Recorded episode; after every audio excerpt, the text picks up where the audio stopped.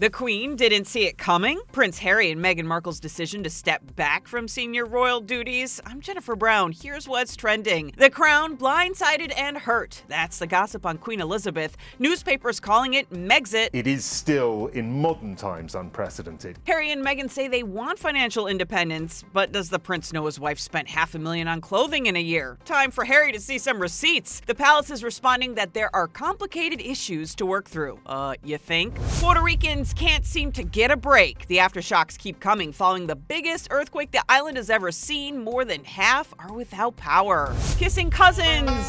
That's one thing. Married and having a baby, that's another. First cousins in Utah are expecting their first child together in May. They say they were each other's first kiss, first crush, and now they have a new first. Possible charges because hanky panky between cousins is illegal in Utah. As for the baby, they've had genetic testing, and so far, so good.